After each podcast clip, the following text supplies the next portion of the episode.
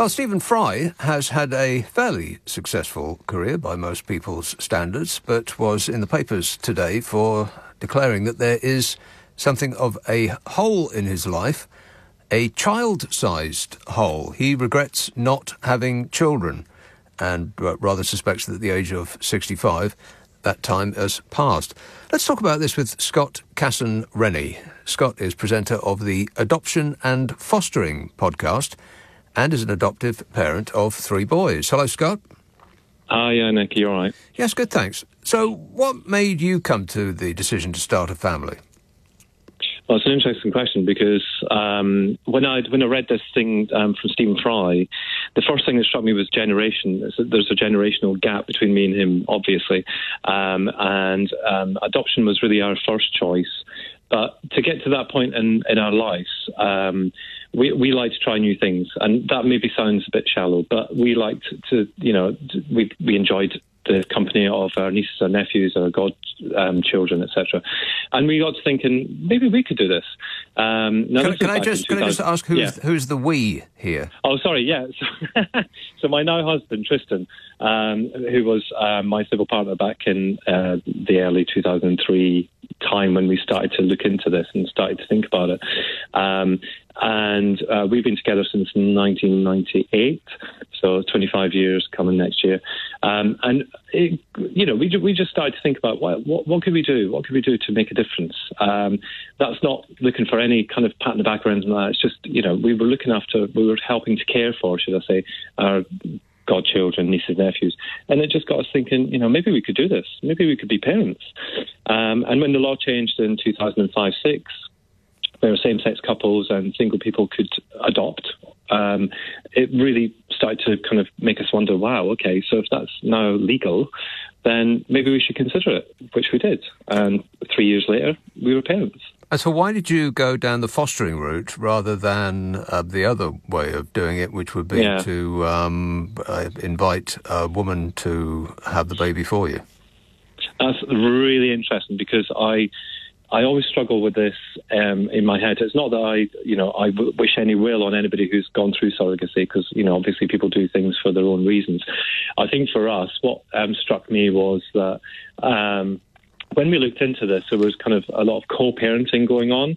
Um, so, you know, um, effectively, I mean, we were looking at um, uh, same-sex couples who were female um, to do this with. Initially, um, and it was really a, a need for both sides to be parents, um, and I think for us that just didn't suit. It, it just wasn't something that we were, you know, willing to do. We were either all in or, not, or nothing kind of thing.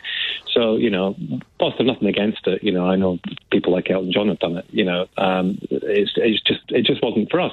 And then when we looked into, you know, children in care and realised actually, do you know what? There's there's people in this world who who need families.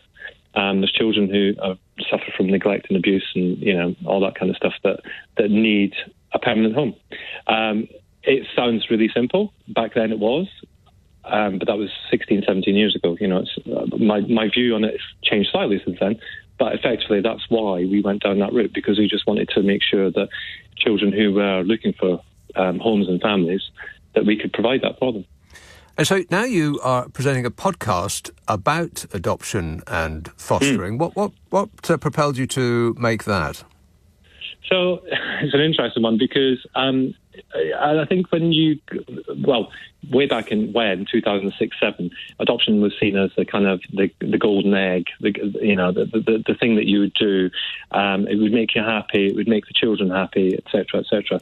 Um, me and my co-host um, Al, we. Um, He's adopted six kids. I've adopted three. Um, so between us, we've got nine adopted children, and he's got some grandchildren. And, and in actual fact, adoption isn't easy.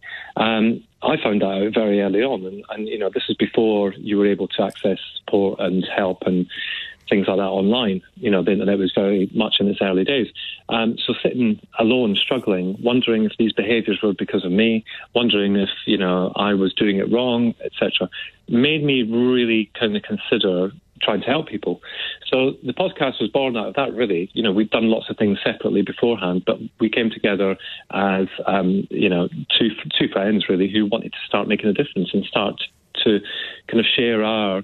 Um, our experience of adoption, because it's not just adopt a child and, you know, the rest of your life is fab- fabulous or is theirs. So what sort of age of children did you adopt, and what was the process? Did you adopt them all at once, or was it, um, you know, with a um, mm. one after the next? Yeah, so um, initially we adopted the older two brothers, um, who are now, dare I say, twenty-four and twenty-three, so they're they're not so much babies anymore, or children. But they were um, seven and eight when they were placed with us, which was deemed as old. Um, and when I say old, you know, the maximum age really in the U K that you would um, expect to see a child adopted is ten. And even then, that is, you know, that is the limit, if you like. There's very few adoptions that happen at the age of ten. Um, four or five, the age of four or five is actually deemed as old. older to adopt. Um, so uh, they were seven and eight. And then about five or six years later, we were approached by our agency to consider um, our third son. Um, and he was seven as well. So it's always been older children. We've never had to do the nappy thing. We've never had to stay up all night. Well, not every night anyway, but, you know, there's been a few sleepless nights, of course. But, yeah, it's um, really, you know, kind of that connection with, with these children, with what they've been through, rather than, you know, I wanted a baby, I didn't want a baby, I never wanted a baby. Um, and that faded for us, and it faded for them as well. So you say that it's uh, it was an old age at which to adopt the children. Uh, is mm. it that it's the same kind of thing? I don't, I don't want to belittle it or make fun of it, but is it a little bit like pets? People don't want older pets, they want puppies. Is is it a choice for um, those that are adopting, or is that is there something else that I'm missing? I think that um, you know, sixteen years later, there's less people looking to adopt a ch- to adopt a baby or a very young baby, shall we say, up to the age of one. Um, up to the age of one, the chances of you having that child is fairly slim. So you know, children have to go through certain assessments, um, sorry, they, their children and, and, their, and their birth parents have to go through certain assessments. So it's not just a case that you can rock up at an agency and say, hi, I'd like a baby. That's likely not to happen unless the baby is, um, you know, um, placed for adoption by the parents, should we say, which is very rare these days in the U K. And I think the problem that we've got in the U K is, it's, uh, you know, we've we've gone through Um, many decades of um, of children being put, placed for adoption by their parents, or if you want to use old-fashioned terms, relinquished or put up for adoption, which are not words that we use anymore because, you know, it's, it's not the way it works. Um, so I think that the U K still has this kind of um, this interpretation that that is what adoption is, when in actual fact, the majority, and I'm talking way over ninety-five percent of children who are adopted in the U K come from the care system, who've been neglected or abused. Um, and older is certainly an issue. Um, so are sibling groups. So sibling groups and older children and pe- children with disabilities and children of different, different ethnicities, they are the harder to place children in our society. Um, and, you know, there's a lot of work going on to try and resolve that. Um, but it's it's a continuing theme. Older children, siblings, ethnicity groups, you know, these are all the children that are, are sitting, um, waiting um, to to essentially be placed for adoption. And if you hadn't adopted them at the age of seven, what would have happened to them? Well, that's an interesting thought, and it's it's quite upsetting to think about, especially for my youngest one, because my youngest one, it was almost his last chance. Um, he was destined for residential care, which, you know, I'm not saying there's anything wrong with good residential care, but we know that's very patchy in terms of what children and young people can expect. Um, and as for the other two, again, you know, they were older, they were seven and eight. Um, their foster parents had given notice um, that they could no longer care for them. So, you know, there's there's there's that to think about on top of everything. Uh, you know, I'm not a martyr for having done it, but I just don't know where where they would have ended up had they not had, you know, an element of love and um, one-to-one time and, you know, being part of a family. Um, I, I really don't know. And have you ever felt imposter syndrome when parenting? Because I imagine if um, uh, you, if you go through having a child yourself, then there is a certain uh, preparation. You mean, you know you're going to have a child. You've got nine months to prepare for it, and so you get your head in the space of uh, being uh, a, a part of a family. But it's it's less like that when you adopt, I would imagine. Yeah, I mean, imposter syndrome syndrome is, is a massive thing. You know, I look at my now twenty-four and twenty-three-year-olds and I wonder how how they're still alive. How did I manage to keep them alive for that long? Um, and I don't mean that in a, in a sarcastic or, or any other way, more than, you know, I was a gay man who, um, at the age of, I think, fourteen, fifteen, um, just knew that I was never going to have children. Um, but it turns out it was just that I wasn't going to have biological children. Um, and every day, you know, I do have to pinch myself and think, how how how did people trust me to parent somebody else's children? Because effectively that's what I'm doing. You know, my children have a, have more family than just us. Um, and we have to respect that. So it's a, it's a really kind of tricky thing to balance in your own head. Um, you know, when they pass a driving test, when they become eighteen, you know, when they get their first um, full-time job, you know, these are all kind of milestones that, you know, um, the uh, someone who is parenting biological children would be really pleased and proud of. And for us, you know, yes, we've helped contribute to that, but there's also other parents who've also contributed to that in a certain way. So imposter syndrome is, is a daily occurrence. And so can you remember your life before you... Uh took on this responsibility and afterwards, and um, some of the things that perhaps you weren't expecting to change in your life? Oh, I can remember my life vividly before this. You know, I used to get lay-ins for a start, you know, and they may have been seven and eight, but, you know, um, certainly, you know, I used to be Saturday midday sleeper kind of thing. You know, I'm now up at seven o'clock on a Saturday. So that's that's one of the kind of things that you just have to accept, I guess.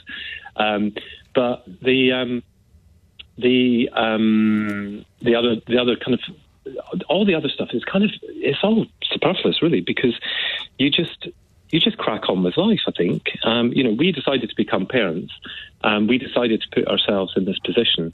Um, you know, afterwards I, I remember the first week, and it, you know I. I we fessed up to children's services about this, so there's, you know, I'm not putting myself into trouble. But the first week, I remember we put the boys to bed, and about an hour later, we had a supermarket at the end of our road, and I said to my now husband, you know, should we go pop over and get some bits for the morning? Not even thinking that we had two kids upstairs, you know, and we were literally going out the front gate and went, damn, we can't do this anymore. You know, one of us has to go. We can't both go, kind of thing. So it's things like that, and you know, it's, but it's all really kind of minimal stuff for me anyway. Um, and, you know, you just get, now, especially now they're older, you know, I get so much out of them. You know, we, we're able to help them to become responsible adults and as successful as they want to be. What more could you want from being a parent? And have the other people in your life responded to you being a parent now? Absolutely no problems at all. Anybody in our life has really kind of, you know, just accepted the boys for being our sons, you know, whether that's um, our parents or our um, siblings or, you know, whoever. Um, it's just, you know, it's it's magnificent, really, when you think that, you know, maybe twenty, thirty years ago that this wouldn't be possible. Um, excuse me. Um, just for people to be so accepting of it, you know, and I do read of, of many people who, who don't have that kind of similar experience, but for us, we've never had a problem, um, whether that's been in school, whether that's been, you know, um, in workplaces and stuff. Um, it's, it's just, you know, it's just genuinely something that we've kind of bounced through um, without any problems. And just finally, what would you say to people who might think, well, being gay is the universe's way of telling you not to have children? Yeah, well, you know, there's people that think it, um, but the research suggests, and this is evidence now, that actually, you know, um, gay people can parent. Um, gay pe people have parented for many years, actually, um, despite um, the fact that they couldn't adopt. Um, and you know what? I think, you know, the reason that we're chatting really is about Stephen Fry and, and his comments. Um, you know, in adoption, I get asked lots of times about age and adoption, and you know what, it comes down to the individual who wants to um, become a parent, really, in terms of their age. There is no age barrier to adoption. Yes, there's health um, kind of um, medical kind of things and stuff that go with it, but you know, in terms of age, it's not really an, uh, it's not really an issue anymore. But yeah, you know, come and see my family. That's what I would say to them. You know, um, my boys aren't gay. Um, you know, they're heterosexual. They live their lives. Um, you know, they love their football, they love all the stuff that you would expect. Uh, you know, gay people like that too. So, yeah, come and come and meet my kids, and, and they will soon tell you, don't worry. Good to talk to you, Scott. Thanks very much for your time.